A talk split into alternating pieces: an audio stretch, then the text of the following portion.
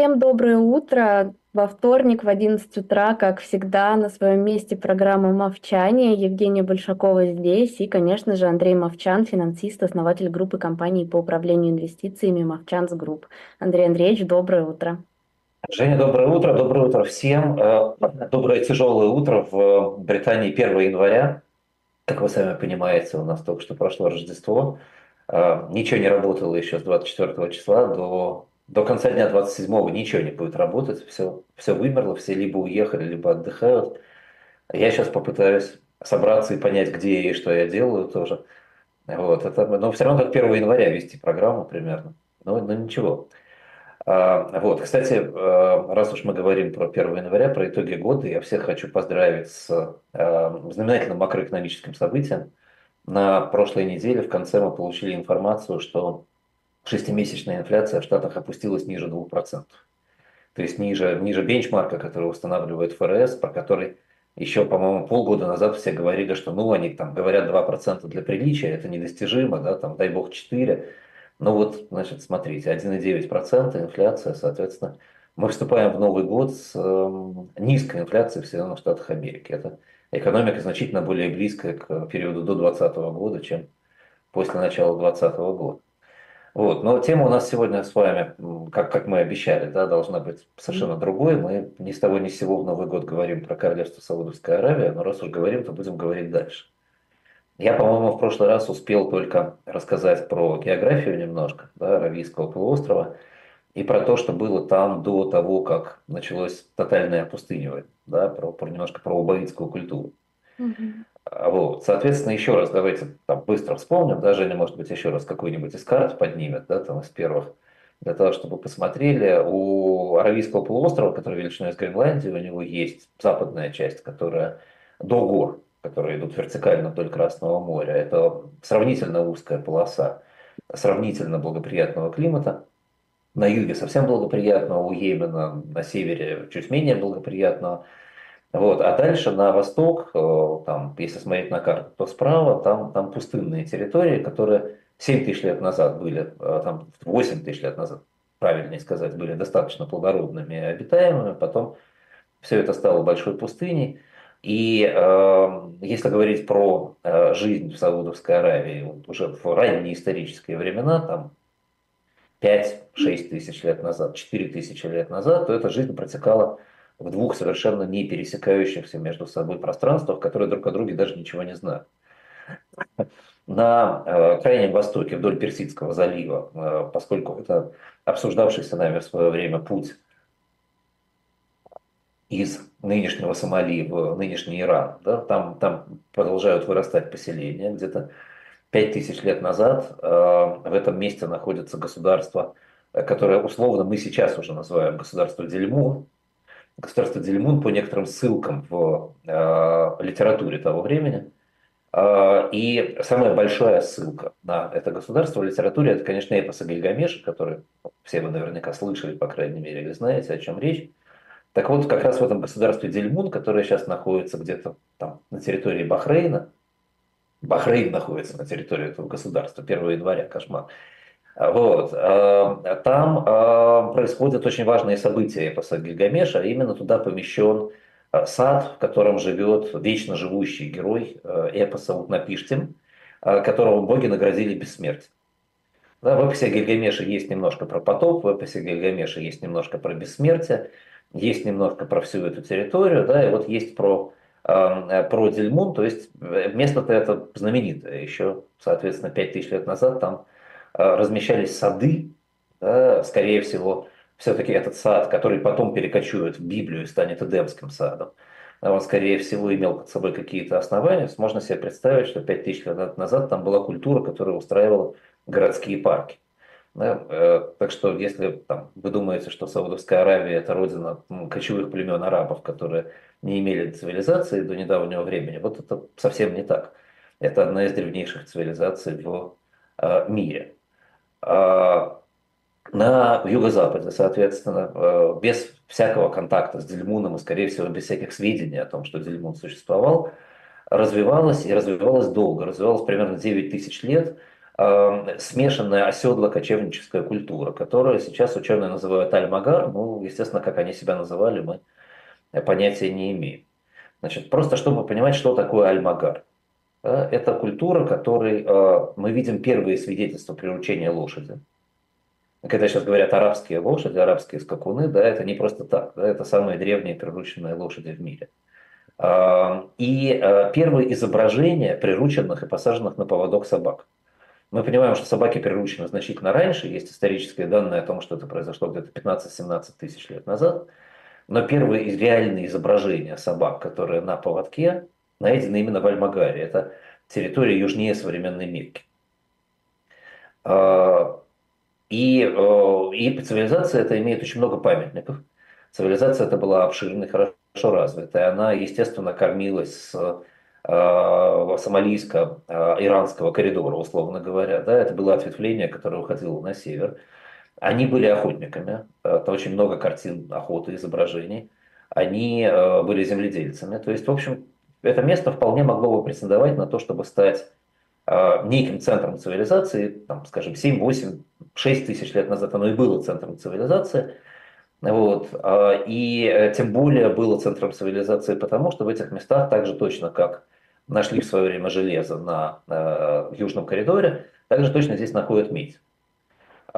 И культура, которая наследует беспрерывно культуре Альмагар, оставляет и многоэтажные каменные дома, и многочисленные памятники, и захоронения, э, и, и так далее. Да? И, в общем, очень активно развивается на этом месте, и мы теоретически могли бы получить на этом месте там, какую-то новую Ниневию, условно говоря, если бы не изменение климата, потому что на этой территории изменения климата тоже идут, э, климат ухудшается, земледелие становится более тяжелым,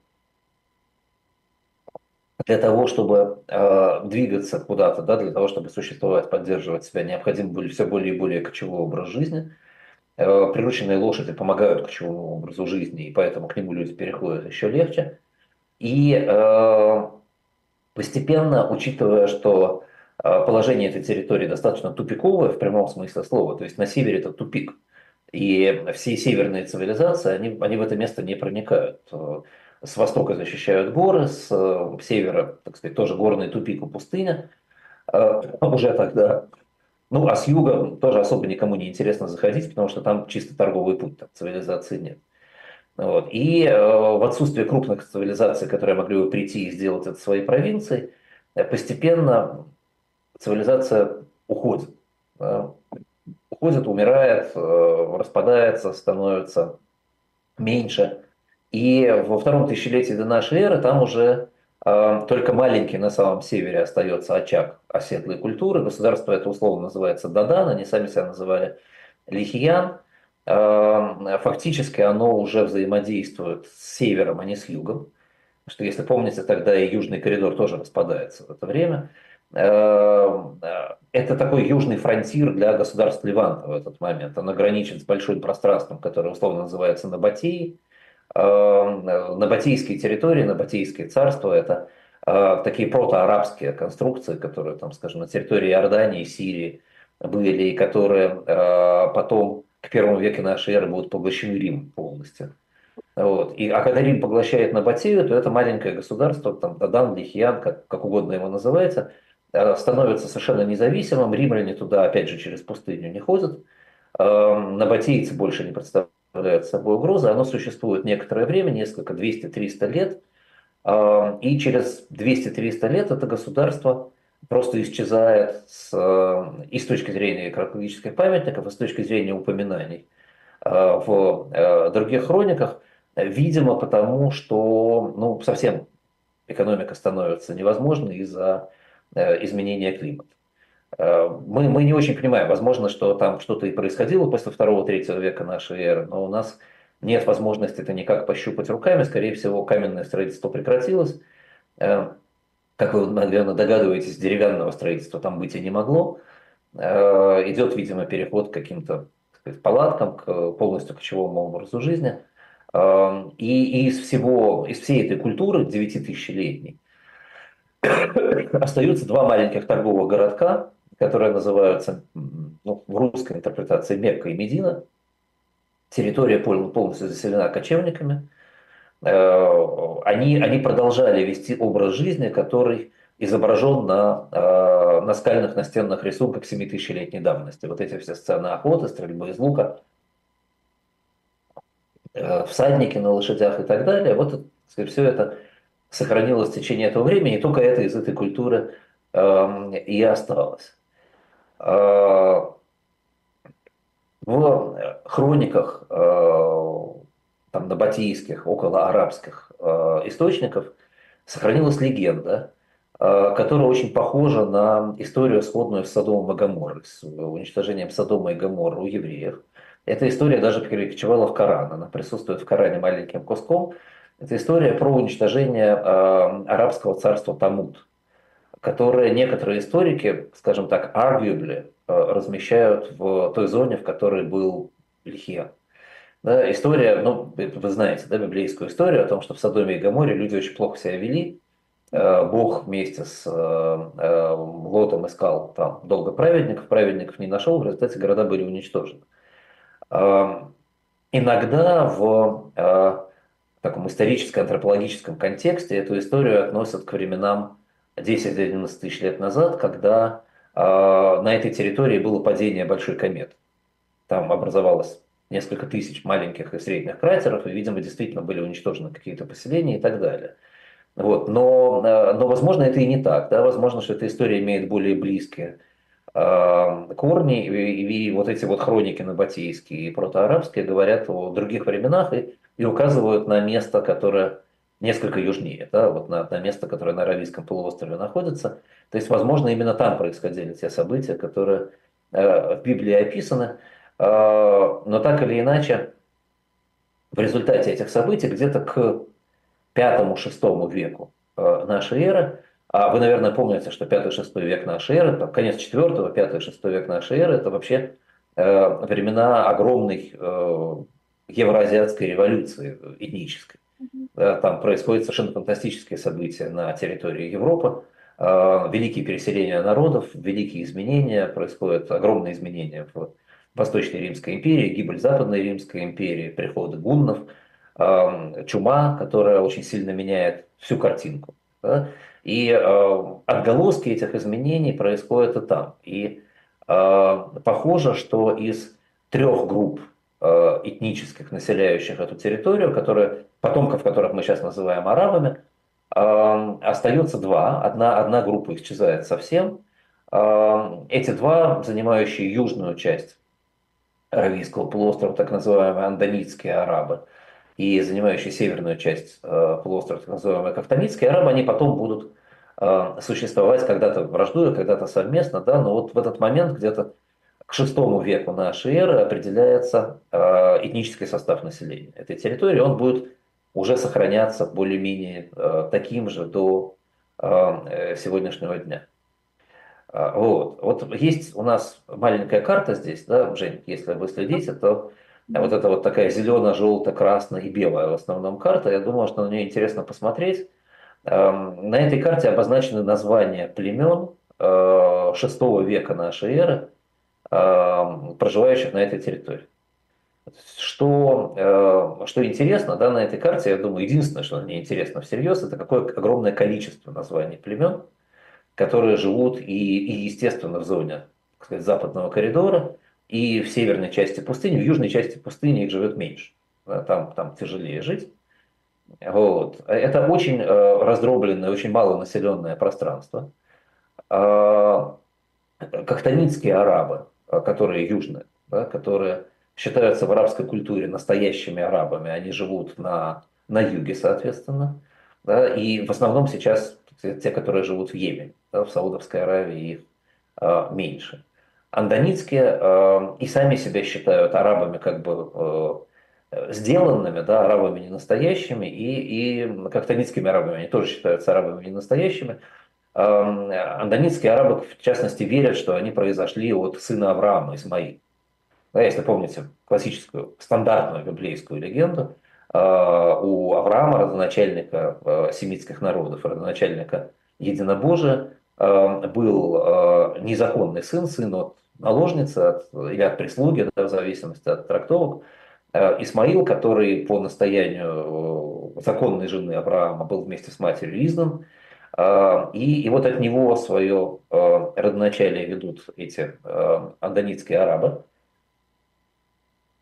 По их же собственной легенде Измаил говорил только на арамейском. И только когда он пришел на территорию Аравийского полуострова, он женился на местной женщине, э, южной арабке, которая научила его говорить по-арабски. Все это очень красиво звучит. Если бы не генетический анализ, генетический анализ показывает, что у андонитских арабов с евреями э, очень мало общего. И они не являются э, потомками общего предка, по крайней мере, на горизонте в 3000 лет. Вот. Из одного из таких андонитских племен, Э, вот тех самых, которые не настоящие арабы, э, племена, э, племени Курейш, происходит, собственно, пророк Мухаммед, который родился примерно в 570 году, в VI веке нашей эры, который считается объединителем арабских племен Аравии и создателем ислама. Ну, что значит считается? Тот, это тот редкий случай, когда можно вместо считается сказать является, потому что личность абсолютно историческая. И, в общем, мы более-менее все про него знаем из перекрестных источников и хроник действительно человек, который изобрел ислам и который объединил, э, по крайней мере, частично арабов, практически всех арабов западной части Саудовской Аравии. Потом уже его преемник Абу Бакр закончил это объединение. В то время как э, на Западе, естественно, раньше формируется э, пространство более-менее единого контроля, единого взаимодействия между племенами, опять же потому, что климат лучше, опять же потому, что удобнее – на Востоке в VI веке все еще э, разрозненные племена формируют э, различные союзы, которые так или иначе управляются. Эти союзы то переживают нашествие южных йеменских арабов, то, значит, наоборот, сами двигаются на юг. Э, несколько волн двигается туда-сюда. Все они вместе кочуют по центральной части, от Вади к Ваде, да, от этого вот, сказать, пересыхающих речек пересыхающим речкам.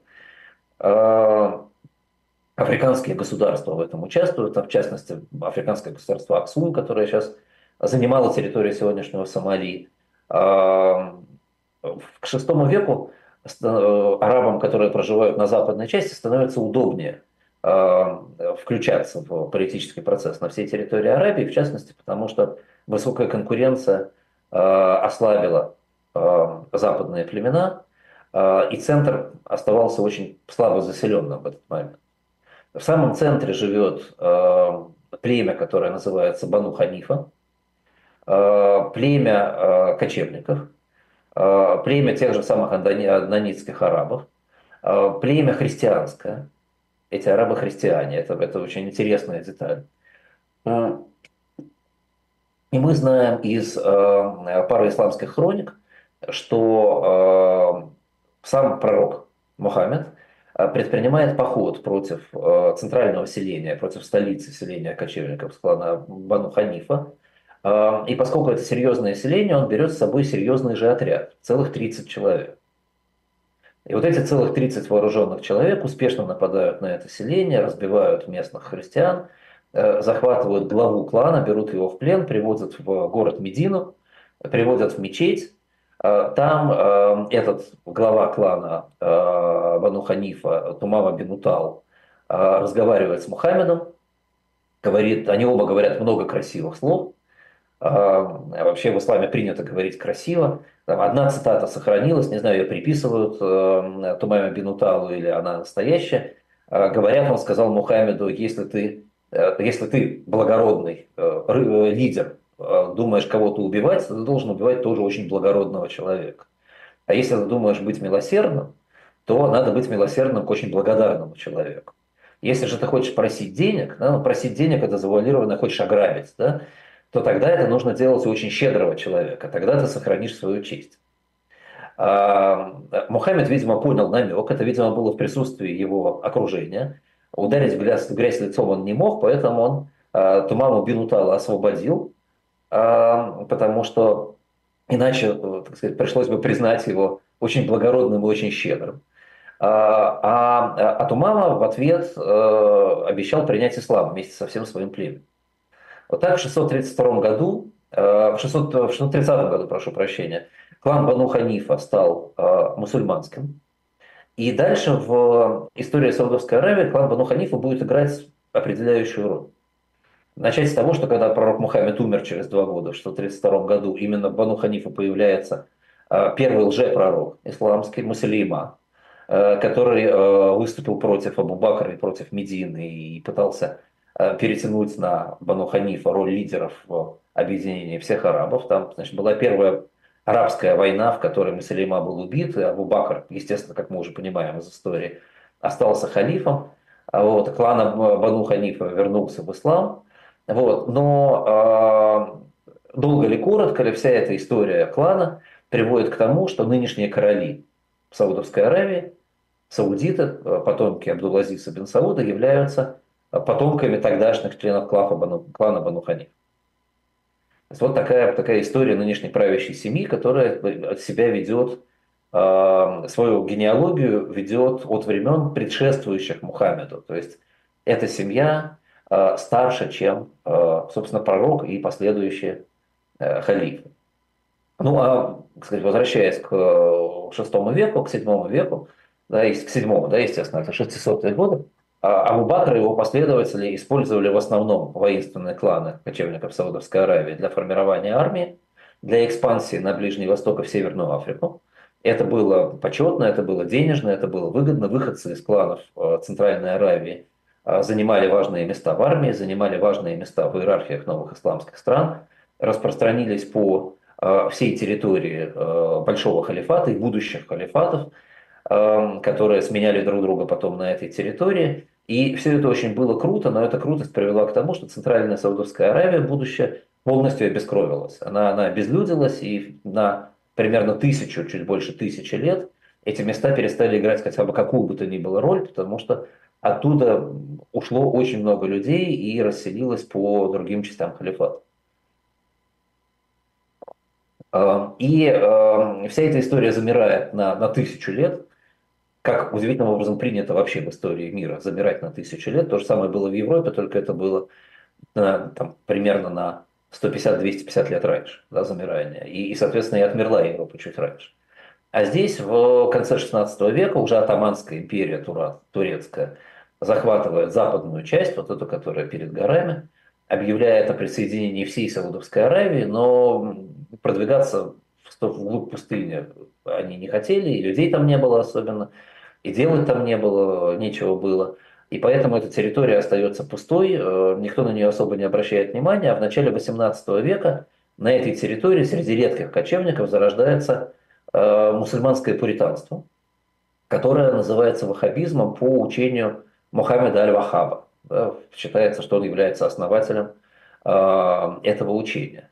И где-то в середине XVIII века считается хроникально, что это 1740 год, э, вождь одного из э, племен, которые, которые вели свое э, родоначалие от э, Бану Ханифа, э, Мухаммед бин Сауд, объединяется, собственно, с самим этим Вахабом э, для того, чтобы создать э, религиозное государство, которая объединит все племена окрестные, они постепенно объединяют тем или иным образом э, все племена э, на восточной, на, на восточной территории, да, естественно, э, этого пространства, практически независимо от Турецкой империи, создают первое государство аравийское, которое не называется еще, естественно, Саудовская Аравия.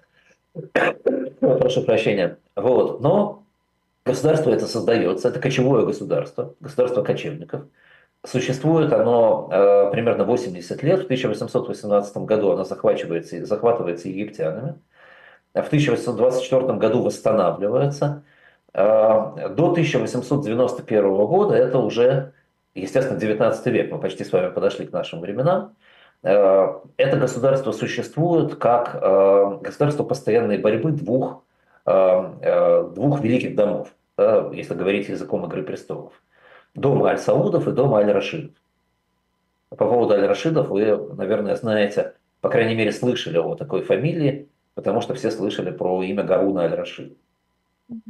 Вот. Э, Аль-Сауды были из местечка, которое называлось Рияд, Аль-Рашиды из более северного местечка, которое называлось Хаиль. К 1891 году Если я попрошу вас угадать, кто из них победил, добился изгнания других, вы, естественно, ошибетесь, потому что в 891 году Аль-Рашиды добились изгнания Аль-Саудов. Э, последние члены семьи Аль-Саудов вынуждены были э, бежать на территорию нынешнего Кувейта.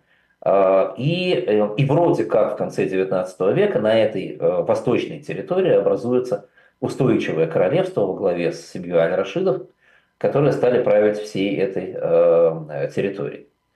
Э, проблема Аль-Рашидов была в том, что у них были плохие семейные отношения, они не умели ладить в семье.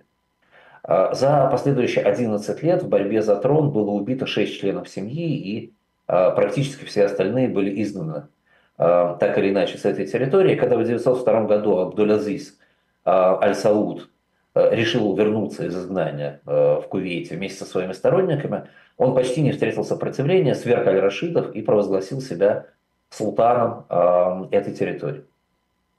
Абдулазиз вообще был очень интересным человеком, мы немножко о нем дальше сейчас поговорим. Это э, ну, родоначальник новой последней династии. Э, и вообще говоря, с 1902 года можно более-менее считать, что э, королевство Саудовская Аравия состоялось.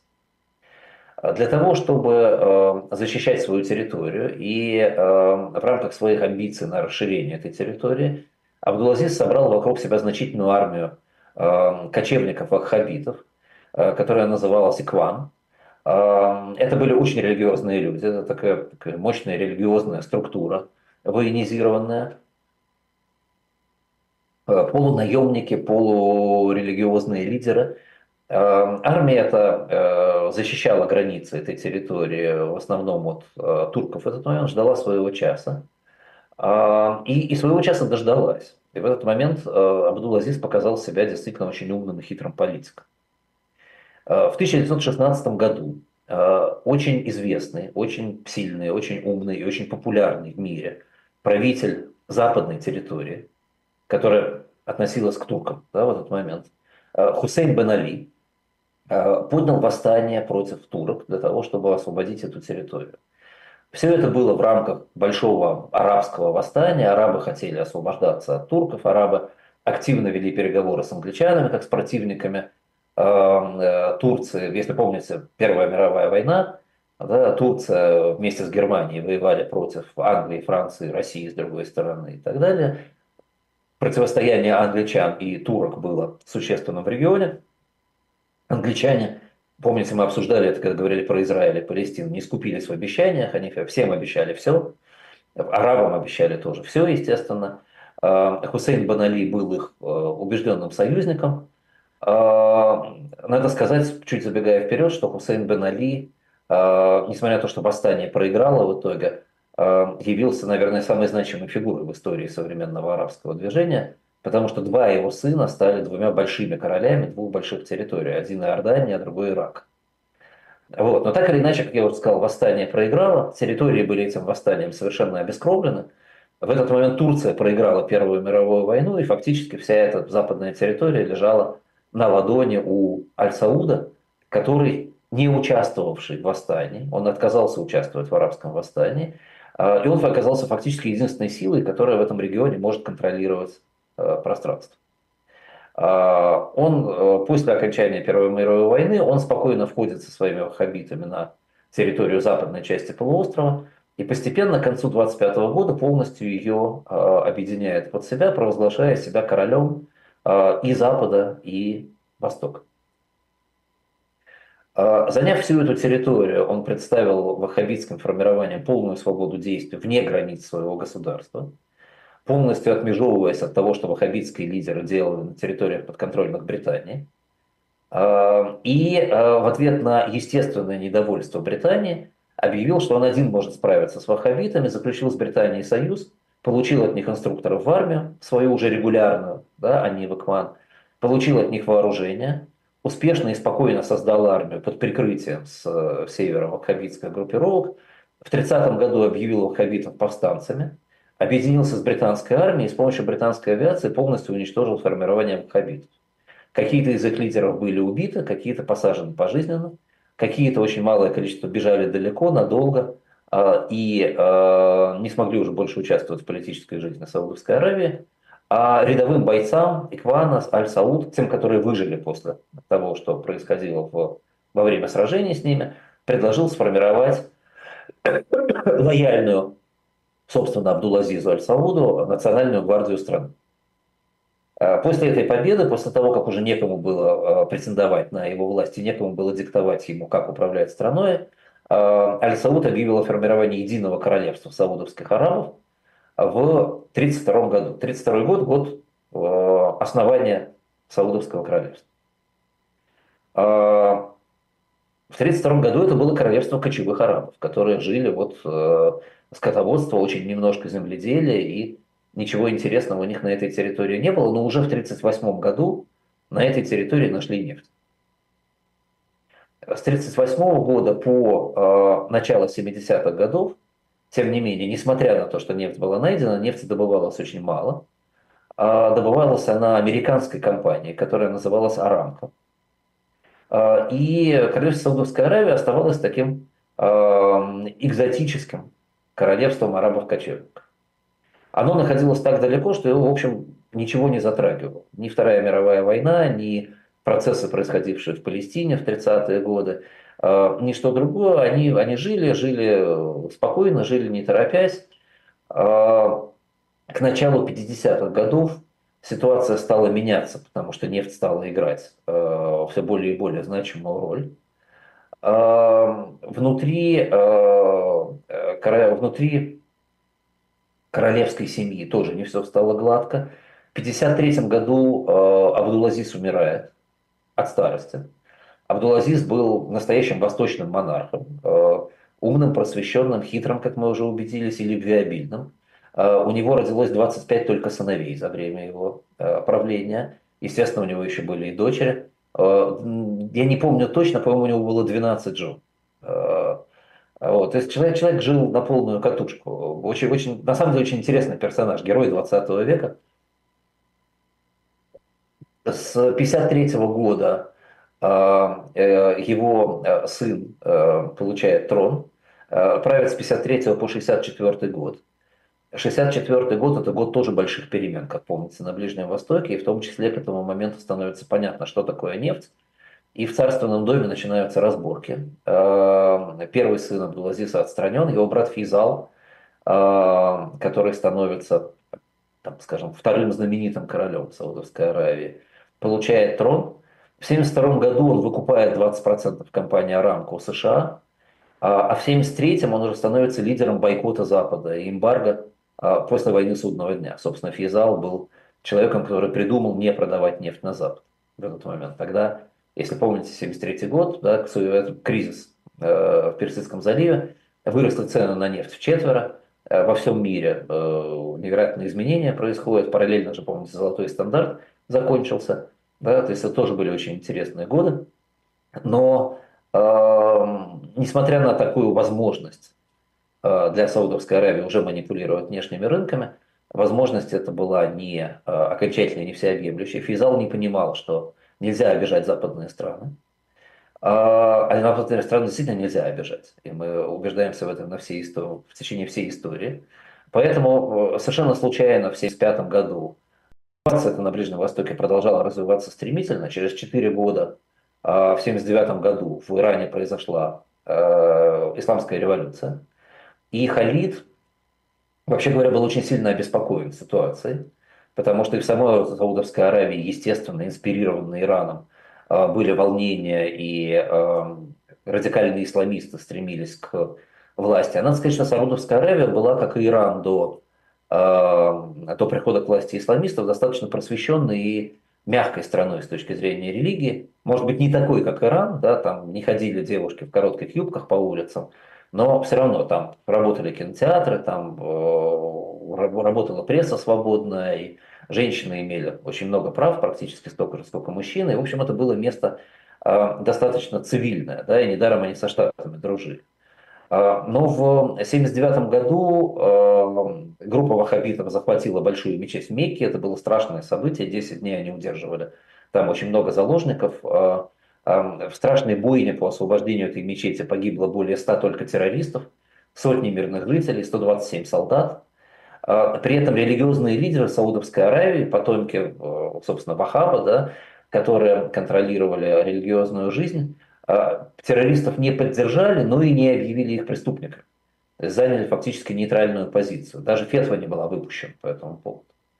В то же время в центральных районах Саудовской Аравии Э, шииты, которые э, смотрели на Иран, естественно, на шиитскую страну, э, создали организацию исламской революции Аравийского полуострова. В 1979 же году в конце там были массовые демонстрации, вооруженные выступления, десятки человек гибли уже в борьбе как бы с Саудовским королевским домом. Духовный лидер Ирана, новоиспеченный, выступал с трибуны очень гневно против Саудовской Аравии, говоря, что королевская передающаяся по наследству власть вообще не приемлемо для э, ислама, что это, это, это ересь, такого быть не может. Э, и на этом фоне Халиду надо было что-то делать. И, и, и в общем, сказать, наверное, очевидный ответ в этой ситуации был бы э, очень жестко э, ограничить ислам, но Халид пошел по ровно обратному пути. Он решил очень жестко ужесточить мусульманские законы и сделать страну настолько же религиозной, насколько Иран – для того, чтобы избирать противостояние с религиозными лидерами. С 1979 года были запрещены публичные изображения женщин. Они не могли появляться там, в газетах, на телевидении, в журналах. Закрыты музыкальные магазины и кинотеатры. Почти в два раза увеличено часов, число часов изучения ислама в школах. Полностью отменено изучение неисламской истории в школах. Публичный транспорт стал полностью сегрегированным. Э, входы в публичные заведения для женщин и мужчин разделились. Пляжи разделились по времени. В какое-то время могли проходить мужчины, в какое-то женщины. Эм, были созданы специальные парки развлечений только для женщин и только для мужчин. Саудовская Аравия стала э, тяжело э, исламской суннитской страной. Э, университеты с 1979 года стали вести только раздельное обучение. Ну и опять же, забегая вперед, в 2009 году только открылся первый совместный университет а, а все школы в э, Саудовской Аравии до сих пор э, раздельны. А, система эта настолько э, была жесткой, что спустя много лет, ну вот в качестве каких-то примеров того, как эта система была устроена, можно привести известный пример 2008 года, когда женщина по имени Хамиза Махамад Савади, 75-летняя женщина, была приговорена к 40 ударам плетьми и заключению под стражу за то, что она разрешила а, доставщику продуктов зайти к ней в ее дом и оказаться на женской половине. 75 лет женщина, да, казалось бы. Вот тем не менее. Да, в 2010 году э, клерики, священники э, Саудовской Аравии озаботились вопросом, э, каковы отношения между водителями богатых жителей арабской, э, Саудовской Аравии и женщинами, которые живут в этом доме. И один из адвайзеров клерикальных выпустил документ, в котором всерьез предлагал женщинам из этих домов во время кормления грудью своих детей покормить грудью водителей, которые работают в их доме. Потому что по древним арабским законам это делает водителей частью семьи, членом семьи. То есть мужчинами, которые имеют право заходить в дом там, где находится женщина. А, и это разрешило бы проблему и дало бы возможность водителям нормально заходить в дом. Да, это для нас, для нас немножко удивительная конструкция, но не забывайте, это 2010 год. Да, то есть это событие уже современное, это то, что а, плюс-минус Саудовской Аравии происходит сегодня. Мы чуть позже поговорим про реформы, которые там со временем начались, но, но эти реформы тоже они достаточно половинчатые. Да, то есть фактически королевство Саудовской Аравии с 1979 года, так же как и Иран, стало жестким ультрарелигиозным государством. И э, э, не говорим мы об этом не потому, что королевство Саудовской Аравии чем-то сильно отличается от Ирана во внутренней политике, а потому что оно очень резко отличается во внешней политике. Оно никогда не было антиамериканским. Э, принц Халид, собственно, пришел к власти на проамериканской позиции, и с тех пор оно всегда оставалось проамериканским, а, как известно, проамериканским государством можно то, что антиамериканским государством ни в коем случае нельзя. Так или иначе, в 1982 году э, Халид умер, ему унаследовал следующий сын э, короля Абдул-Азиза, король Фахд. который продолжил ту же самую политику дружбы с Соединенными Штатами Америки со сохранения ультраисламского государства. В 2005 году Фахт умер, и, но к этому, страну, к этому моменту страной уже управлял примерно 10 лет наследный принц Абдалла, который является его братом младшим тоже, сыном Абдул-Азиза. И ну и, соответственно, ничего не происходило все это время, более или менее. Э, страна в конце 20-го, начале 21 века не отличалась особенной внутренней и внешней стабильностью, более-менее, прекрасная пушка. А, террористические движения, как вы, наверное, все помните, росли и из Саудовской Аравии, и а, внутри Саудовского Аравии, внутри Саудовской Аравии. Да, в начале 21 века страна прошла через целую серию небольших военных мятежей, с которой Королевский дом успешно справился. И все-таки в 2009 году, э, в том числе на фоне, естественно, резкого падения цен на нефть во время кризиса 2008 года, король Абдалла анонсировал целый ряд реформ. Реформы эти включали в себя начало приватизации, вовлечение женщин в управление страной. Это, это удивительный факт, но в Саудовской Аравии женщины стали вовлекаться в управление страной раньше, чем разрешили публиковать их портреты в прессе, раньше, чем им разрешили водить машину, раньше, чем им разрешили представлять себя в суде. Да, это такая своеобразная конструкция. Э, я думаю, что это связано с э, влиянием женщин в королевской семье, которые хотели участвовать в управлении. Э, с 2009 года анонсированы и организованы всеобщие выборы в местные органы власти. Понятно, что никто верховную власть не выбирает, Саудовская Аравия, но местные органы власти выборные. С 2015 года в выборах участвуют женщины. Параллельно для того, чтобы преодолеть последствия кризиса и как-то успокоить мятежников – порядка 130 миллиардов долларов в 2011 году было выделено из резервов на новое строительство домов и на оплату социальных пособий. И фактически 2011 года очень сильно расслоенное королевство Саудовской Аравии, где немного людей жило очень богато, и очень мало, и очень много людей жило очень бедно, становится значительно более социальной страной, страной начинает напоминать нефтяные э, арабские монархии другие.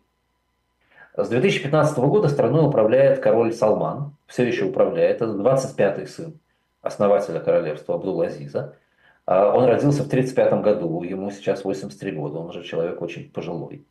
А, и а, да, во времена Халида еще он был министром обороны.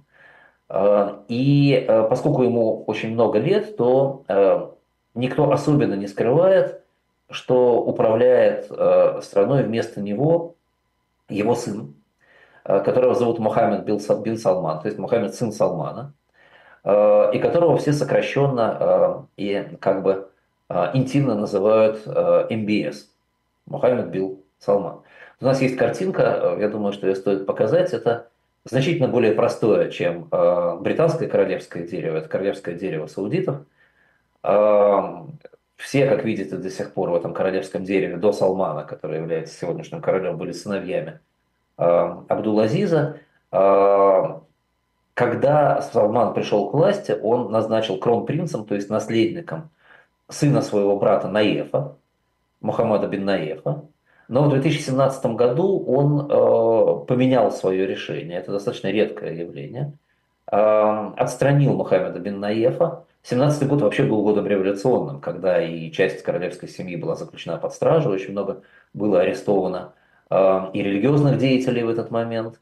Э, и он назначил своего сына уже официально преемником. Это Мухаммед бин Салман будет первым королем, который не является сыном Абдул-Азиза, будет внуком Абдул-Азиза. Э, Мухаммед бин Салман человек своеобразный, очень интересный, человек, который считает себя прогрессистом, который к 2017 году уже объединил в своих руках контроль армии, служб безопасности и нефтедобычи одновременно. Очень разумное действие в нефтяной стране. А, соответственно, смена наследника после такого объединения не вызвала никаких волнений практически, потому что а кому было волноваться, когда все в одних руках. А, с 2017 года Мухаммед бин Салман фактически ведет себя как король, от своего лица инициирует реформы. А, он первый, кто официально и громко заявил, что он хочет привести страну к мягкому исламу, то есть вернуться ко временам до принца Халеда. Провозгласил целью Саудовской Аравии открыть страну мировому бизнесу и даже произнес слово «толерантность». И много чего с 2017 года сделал. Вот насколько много, давайте поговорим. что в 2018 году было объявлено о создании в стране семейного кодекса, который, как было заявлено, должен уравнять в правах женщин и мужчин. С 2019 года женщины получили право водить автомобиль, самостоятельно регистрировать рождение детей, получили законодательную защиту от дискриминации при приеме на работу и даже на год раньше, чем в Объединенных Арабских Эмиратах, от сексуального насилия. И тем не менее, на сегодня, да, 23 год, в законодательстве остается понятие опекун женщин. Это мужчина из ее семьи, ну, муж, если она замужем, да, и мужчина какой-то из ее семьи, если она не замужем. Опекун разрешает женщине вступление в брак, разрешает медицинские процедуры проведения, представляет женщину перед законом. Женщина сама себя не представляет перед законом. А при этом мужчины, в том числе и опекуны, могут в суде требовать наказания женщин и дочерей а также родственниц женского пола за непослушание. Это потрясающая вещь. У меня три дочери. Я бы так хотел бы, чтобы это было возможно, но, к сожалению, я живу не в Саудовской Аравии. И э, если суд признает, что женщина была непослушна этому мужчине, то ее ждет тюремное заключение. В э, 2020 году э, МБС анонсировал реформу в законодательстве о трудовой миграции. Э, до этого трудовая миграция, мы с вами, по-моему, говорили в самом начале, говорил, что примерно 10% э, в Саудовской Аравии представляют жителей, э, работники домашние, э, которые мигранты все, и еще примерно 15-20% от трудовые мигранты. Так вот, центром системы трудовой миграции в Саудовской Аравии до 2020 года была так называемая кафала. Это, это спонсорство по аналогии с той системой, которая применялась в 19 веке по отношению к индейцам в Штатах. То есть некий житель Саудовской Аравии, фирма или частное лицо Э, должен был выступать спонсором э, такого мигранта, и этот спонсор, собственно, и отвечал за права мигрантов, и отвечает да, в Саудовской Аравии. Э, он представляет его интересы в суде. Мигрант не может жаловаться на спонсора в суд, а если мигрант хочет пожаловаться на работодателя, то только через спонсора. Мигрант не имеет права менять работодателя по желанию, прерывать контракт и даже покинуть страну без разрешения спонсора а попытка сменить работодателя или уехать расценивалась до 2020 года и во многих случаях сейчас расценивается как официальная попытка скрыться и карается тюремным заключением. А, сейчас закон смягчил эти условия, дал возможность мигрантам получать больше прав. А, но из реформы совершенно выпали 3,7 миллиона человек домашних работников.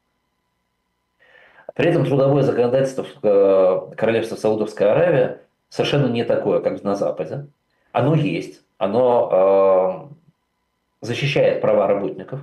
В частности, работник Саудовской Аравии имеет право не менее 9 часов в день свободного времени. То есть рабочий день 15 часов. Э, и один день в неделю выходной он тоже имеет право. Э, по свидетельству Human Rights Watch, для большинства мигрантов и домашних работников эти требования в Саудовской Аравии не выполняются и не выполнялись. Представляете себе, что такое не выполнять требования 15 часов в рабочем дне?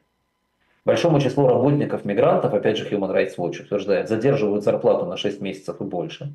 Зарплата урезается, а средняя зарплата мигрантов в Саудовской Аравии 320 долларов в месяц. Вычитаются из нее произвольные штрафы, работники сообщают об оскорблениях, частых случаях сексуального принуждения. А, и, э, и в общем, это все еще реальность для э, Саудовской Аравии, тем не менее. Да? Когда мы с вами говорим, мы будем с вами говорить, когда будем продолжать говорить про Саудовскую Аравию, про Vision 2030, э, про э, новые города в пустыне, про создание кластеров стартапов, про стремление создавать не нефтяной ВВП, да, не надо забывать, что все эти слова говорятся на фоне вот такой ситуации, в частности. А в 2020 же году, 2020 год вообще сильно подействовал на Саудовскую Аравию, в королевстве отменена порка как наказание за большую часть преступлений. Но за поставку в страну алкоголя ее сохранили. А, введено понятие незаконных сексуальных отношений, и, и, и тут же сохранено наказание в виде порки за незаконные сексуальные отношения, а, а также одновременно за недоказанные обвинения в сексуальных домогательствах. Я думаю, что с точки зрения юриспруденции это сложная коллизия. Потому что я, я плохо себе представляю, как женщина будет доказывать обвинения в сексуальных домогательствах. Если докажет, то пороть будут того, кто виноват. Если не докажет, будут пороть ее. Это сложная ситуация.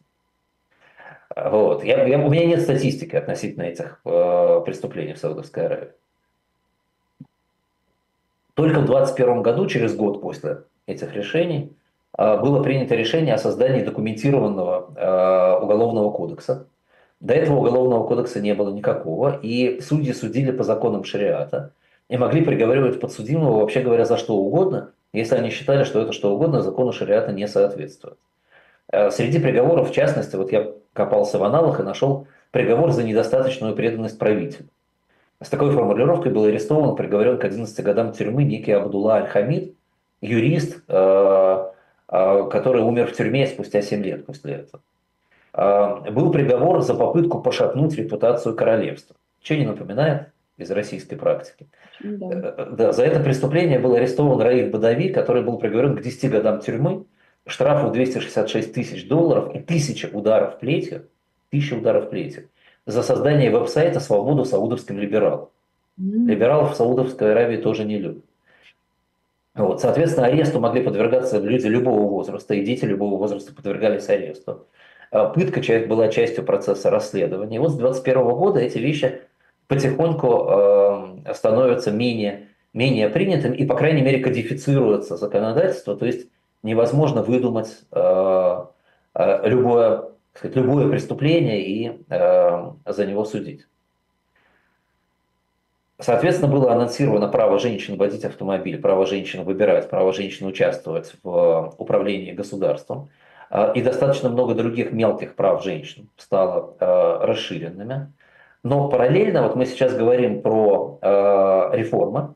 Это реформы, в, спускаемые сверху во внутренней политике, которые параллельно сопровождались и сопровождаются ужесточением авторитаризма в стране, очень жестко. Фактически идея Мухаммеда бен Салмана состоит в том, что реформы надо проводить железной рукой, иначе они не получатся. В частности, когда было анонсировано право женщин водить автомобиль, то главный э, клирик э, Саудовской Аравии, который еще за несколько недель до этого категорически заявлял, что это ни в коем случае нельзя делать, и это нарушает основы и каноны ислама, Э, через день после того, как это было объявлено решение сверху, выступил с большой речью, в которой сказал, что это очень э, хорошо соответствует законам ислама, потому что женщины, послушная женщина будет и автомобиль водить послушно и хорошо. И это приведет к сокращению количества дорожно-транспортных происшествий. И тоже, мне кажется, это очень напоминает поведение российских лидеров духовных. А вот 10 других мусульманских проповедников выступили с критикой этого решения и оказались в тюрьме. В конце октября 222, 222, 2022 года 22 а, а, известных политических деятелей, я не знаю, 22, наверное, что 22 год, да, решили, что должно совпадать. Я не знаю почему, да, оказались в тюрьме и продолжают находиться в тюрьме за возбуждение общественного мнения.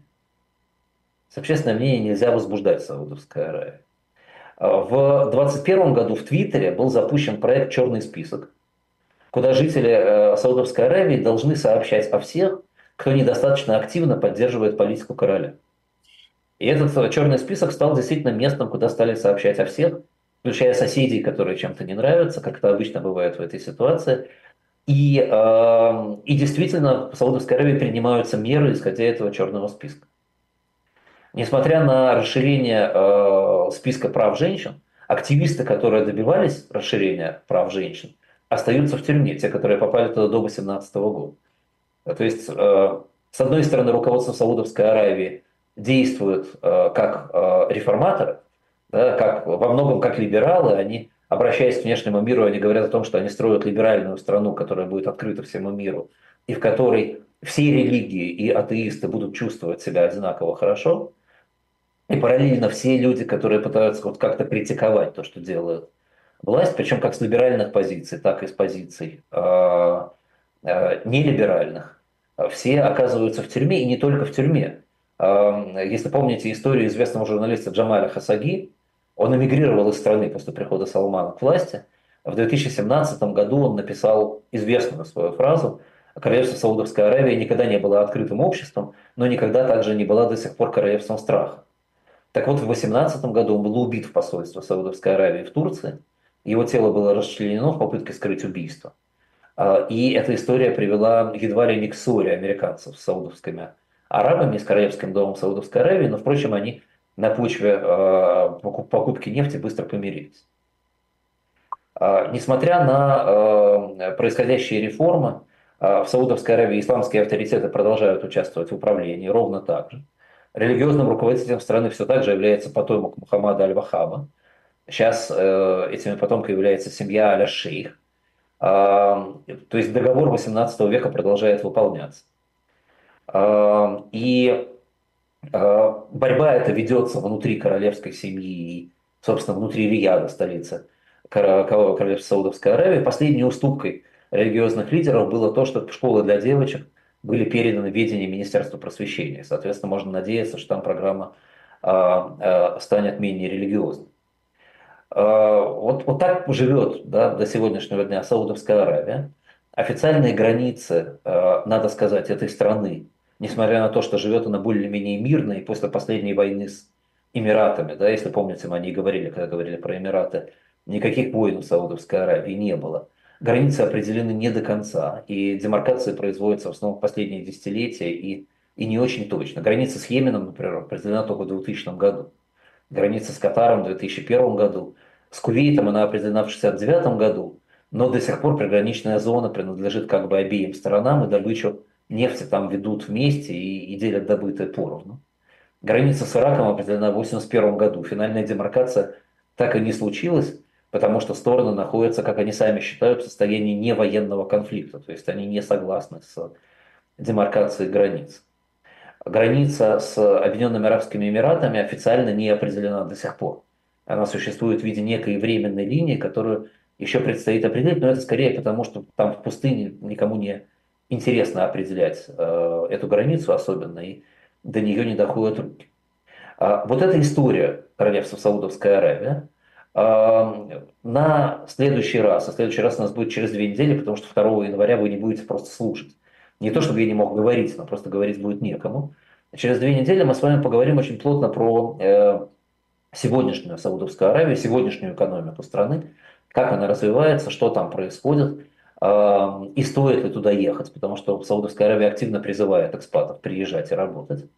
Ну и, естественно, мы, мы наверное, час весь не займем, и поэтому начнем какую-то новую тему уже в следующем году, а сейчас мне остается только вас всех поздравить с Рождеством и с Новым годом, э, пожелать того, чтобы следующий год был лучше, чем предыдущий. Предыдущий год э, в мире был, конечно, и страшным, и тяжелым, и э, сложным, и во многом неприятным. И единственное, наверное, что экономики развивались и хорошо себя вели, и будем надеяться, что экономический и политический следующий год будет хорош. А, до встречи в следующем году. С Новым годом всех еще раз. Спасибо вам за внимание в этом году. А, мы остаемся с вами. Я присоединяюсь к пожеланиям и к поздравлениям Андрея Андреевича, а еще призываю вас подписаться на «Живой гвоздь», если вы еще не подписались, потому что нам осталось совсем-совсем чуть-чуть до миллиона, и было бы очень здорово, если бы до Нового года мы успели достигнуть этой красивой цифры. А, увидимся с вами в новом году. Всего доброго, спасибо. До свидания.